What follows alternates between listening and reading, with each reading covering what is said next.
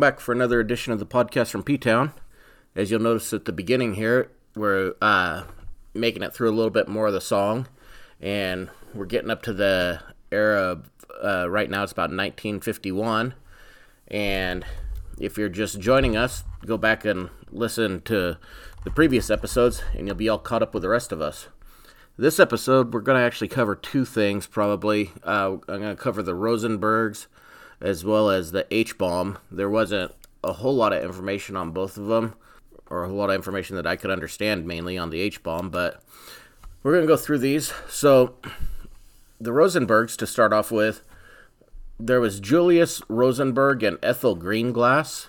And Julius was born in 1918 in New York City, and Ethel was born in 1915 in Manhattan. And Julius, there I didn't find out a whole lot on their early lives, but Julius he became the leader of the Young Communist League USA when he was in college at City College of New York, and he graduated from there in 1939 with a degree in electrical engineering. Ethel, on the other hand, she wanted to be an actress or a singer, but things didn't really pan out for her that way, and she ended up taking a secretarial job at a shipping company. And the two, she was also working in labor disputes, disputes and whatnot. And they met at the Young Communist League in 1936, and they ended up getting married in 1939. And then they also they ended up having two sons uh, throughout the course of their marriage. And I think the sons are actually still working on trying to prove uh, their innocence, but it doesn't sound like that's ever going to come. But Julius, he joined the Army Signal Corps in Army Signal Corps engineering labs at Fort Monmouth, New Jersey in 1940. And this this is a branch of the Army that manages the communications and information systems for the command and control of the combined armed forces. So you get into quite a bit of uh, confidential confidential information there. So he worked as an engineer inspector until 1945, and then he was fired when they found out that he had a history with the Communist Party. And you'd think they'd have done a little bit more background checking on somebody before they let him into that type of position, but oh well. So there was serious research going on at the base he was stationed at in World War II, and obviously his communist ties raised some eyebrows, so they ended up letting him go from there. So he was originally he was originally recruited by the Soviet Union spy master, a guy by the name of Simeon Semyonov, and they recruited him on Labor Day of 1942. And although the Soviets they were allies of the United States at the time, but they were still spying uh, on us, and we were still spying on them. I think one of those things of kind of keep your friends close and your enemies closer, or whatever that goes. But once Semyonov was called back to Moscow in, 19, in 1944, Alexander Feklisov, he became Julius's handler at that time. And he pretty much was with him through most of the rest of it. But during his spy time, Rosenberg, he'd sent thousands of classified documents to the Soviets, and he was even able to send them a complete proximity fuse, which was a pretty new piece of technology that the United States was developing. And he was able to send that over to the Soviets. As along with spying for the Soviets, he was also recruiting more spies for the Soviets to work with him. And the guys that he recruited were helping to send classified documents. And once Feklisov found out that Julius's brother or his brother-in-law, David Greenglass, when he found out who he was and that he was working on the Manhattan Project, he had Julius try and recruit him, which he kind of did.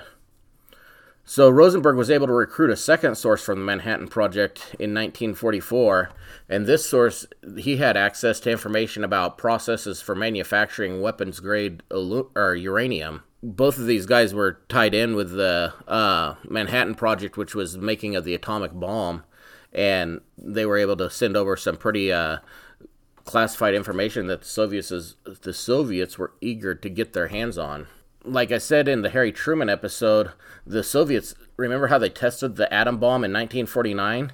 This was basically how they got the info so quickly. I don't think that they were making a whole lot of strides in the atom bomb arena. And then when they started getting this information from the Rosenbergs, it really was able to push them forward into being able to create and test their own atom bomb. So the beginning of the end for the Rosenbergs, it came pretty quickly. In 1950, the U.S. they found that a German physicist in the United States who was working for the British had been giving information to the Soviets throughout the war, and he sold out his courier, who in turn confessed that David Greenglass was also a source. This guy wasn't even tied in really with the Rosenbergs. He was tied in with somebody else who was tied into David Greenglass, and so that's how they started working their way towards them. And this happened in May, and by the middle of June, Greenglass was arrested. And at right when he was arrested, he started singing like a canary. He admitted that Rosenberg and his wife convinced his wife to recruit him. And so, with this information, then Rosenberg was arrested in the middle of July, and by the middle of August, Ethel Rosenberg was also arrested. So, once they had some credible evidence that this was going on, they moved really quickly to get these guys shut down and uh, bringing them in. So the government they began their grand jury case, and they wanted the Rosenbergs to have a pretty stiff sentence to kind of set a precedent, and also I think they realized how much information that the Rosenbergs were sending over to the uh, to the Russians, and so they wanted to really throw the book at them, and they pretty much succeeded. And when Ethel, when she was testifying in court, she pleaded the fifth to all of the questions, which in my mind that kind of makes you look guilty anyhow, because the fifth says that you know you can't incriminate yourself, and so if you're not wanting to say anything, it kind of you know puts a spotlight on what are you not saying. So on August 17th, both, both Julius and Ethel they were indicted along with David Greenglass and a guy by the na- name of Anatoly Yakovlov. And Ruth Greenglass, she ended up getting her charges dropped because she gave a pretty damning testimony, throwing the rest of them pretty. She was, uh, sorry, she was uh, David's wife, and she kind of threw everybody else under the bus and gave a pretty damning testimony, so she ended up getting off. But they appeared in court on March, uh, or in March of 1951, and David Greenglass, he had admitted to giving Julius a sketch of the bomb is called the Fat Man bomb that they dropped on Nagasaki, or that was the name of the bomb that they dropped there. He ended up giving them a sketch of that actual bomb.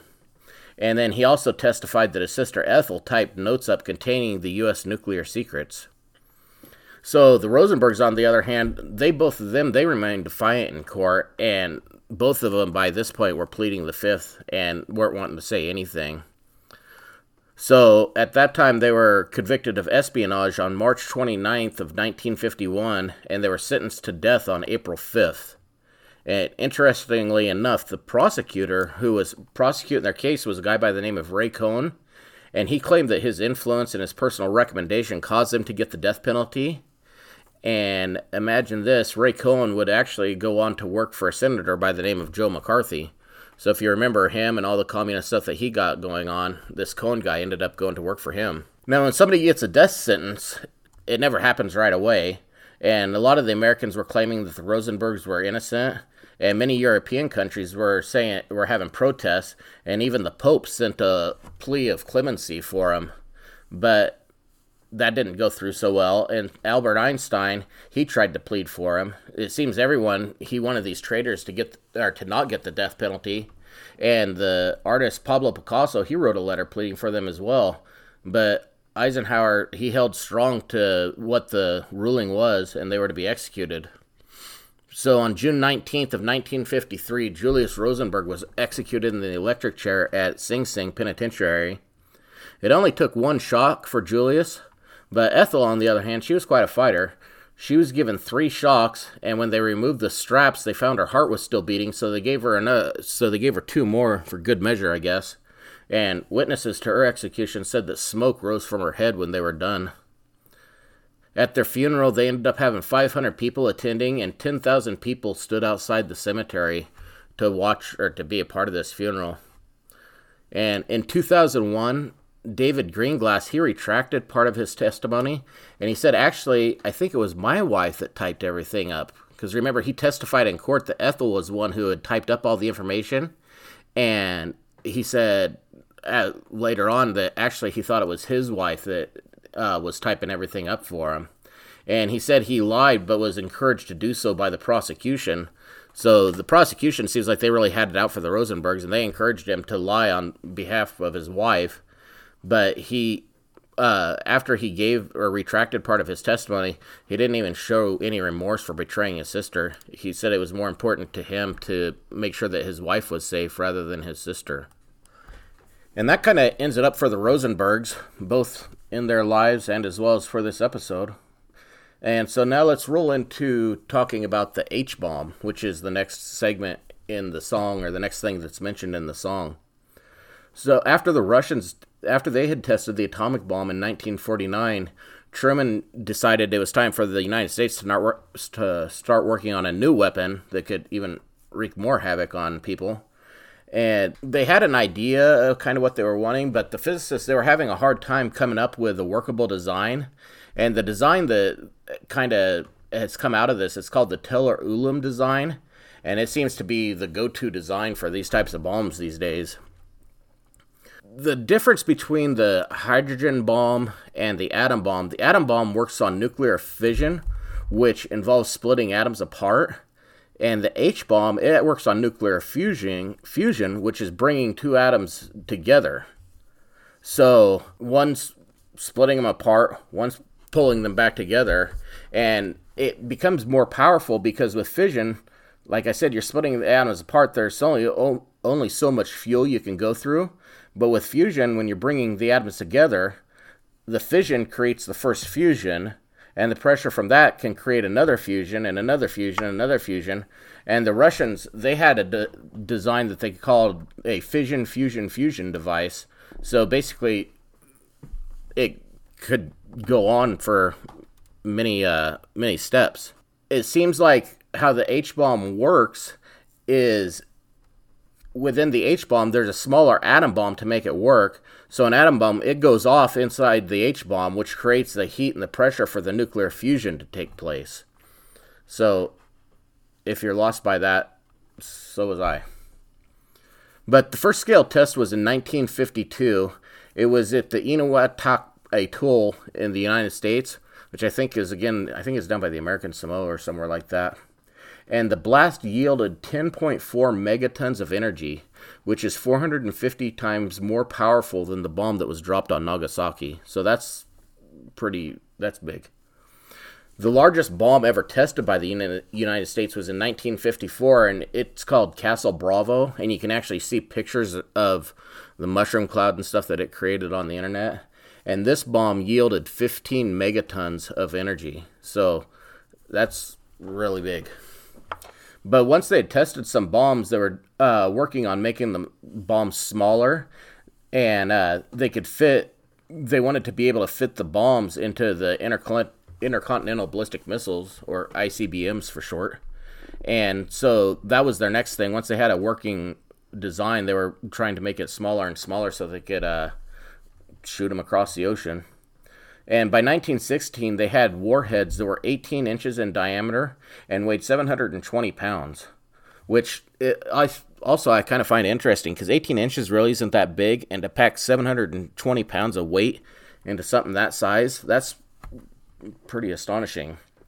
And so, you know, you hear about like all those suitcase bombs and whatnot that they have nowadays. I mean, the thing was is to just make these bombs smaller and smaller so they could get them into more places and because if you've seen pictures of the actual first uh, hydrogen bomb or the atom bombs that they dropped on Hiroshima and Nagasaki, they were pretty big suckers. You aren't going to smuggle those into anywhere. So that's kind of uh, it, kind of for the H bomb. But one thing I wanted to touch on before we end this off is even you know as powerful as the weapons are becoming now in the whole world, you'd think that these things would be held under pretty tight lock and key, but that's not really the case. They if you get bored sometime, go out on the internet and do a search for broken arrows. And I think there's even a podcast by uh, stuff they don't want you to know. I think is the podcast that has it, and they actually did an episode about broken arrows. And basically, a broken arrow is when one of these nuclear bombs goes missing. So, for example, in 1958, there was a B 47 being flown on a training mission, and they had a Mark 15 nuclear bomb on board, and they were flying along, and an F 86 fighter plane collided with the B 47. And so, to protect the aircrew from possible detonation, the bomb was jettisoned, and they ended up dropping it off, and it's now buried somewhere in the silt in of Wassaw Sound, off the shores of Tybee Island, which is off the coast of Georgia. So that's just right off the coast of the United States where this thing is sitting out there, basically. And in 1957, a 42,000 pound hydrogen bomb accidentally fell through the bomb bay doors of a B 36 bomber as it flew over New Mexico. So, just accidentally. And the bomb's non nuclear conventional explosives detonated upon impact and ended up killing a grazing cow and left behind a crater 12 feet deep. Uh, but luckily, with this one, the nuclear payload on it didn't blow. It was just the conventional part of the bomb that ended up blowing. And during the Vietnam War, a plane carrying a nuclear bomb slid off the aircraft carrier Ticonderoga and disappeared into the Pacific. And that's uh, kind of, I mean, you can just imagine being on the the deck of that aircraft carrier and watching the plane just whoop, right off into the ocean. So since 1950, there have been 32 documented nuclear weapons accidents. And I don't know about you, but when I think of an accident, I think it's like knocking over your milk at the dinner table, not accidentally losing a freaking hydrogen bomb or atom bomb or something that can destroy a whole city. So that's pretty much the end of it for this episode. It's a little bit of a shorter one. Uh, we're going to come back next week with uh, another one. I think uh, we're moving into Sugar Ray Leonard next week. And hope, hopefully you uh, enjoyed this one like I've been saying, go out and look for us on Facebook at Podcast from P Town or on Instagram at P Town Podcast. Or you can always send us an email at ptownpodcast74 at gmail.com. And like I've been saying, don't forget to go out and give us a five star rating and review on Apple Podcasts. It really does help get the podcast boosted up into more areas. Uh, I've been uh, watching the stats a little bit, and I think uh, the podcast has be, been downloaded in I think 11 different countries and about 12 different states within the United States. So hopefully we can fill up the entire United States and start working on some other countries too. So anyhow, that's it for this one, and we'll see you guys on the next one. Thanks a lot.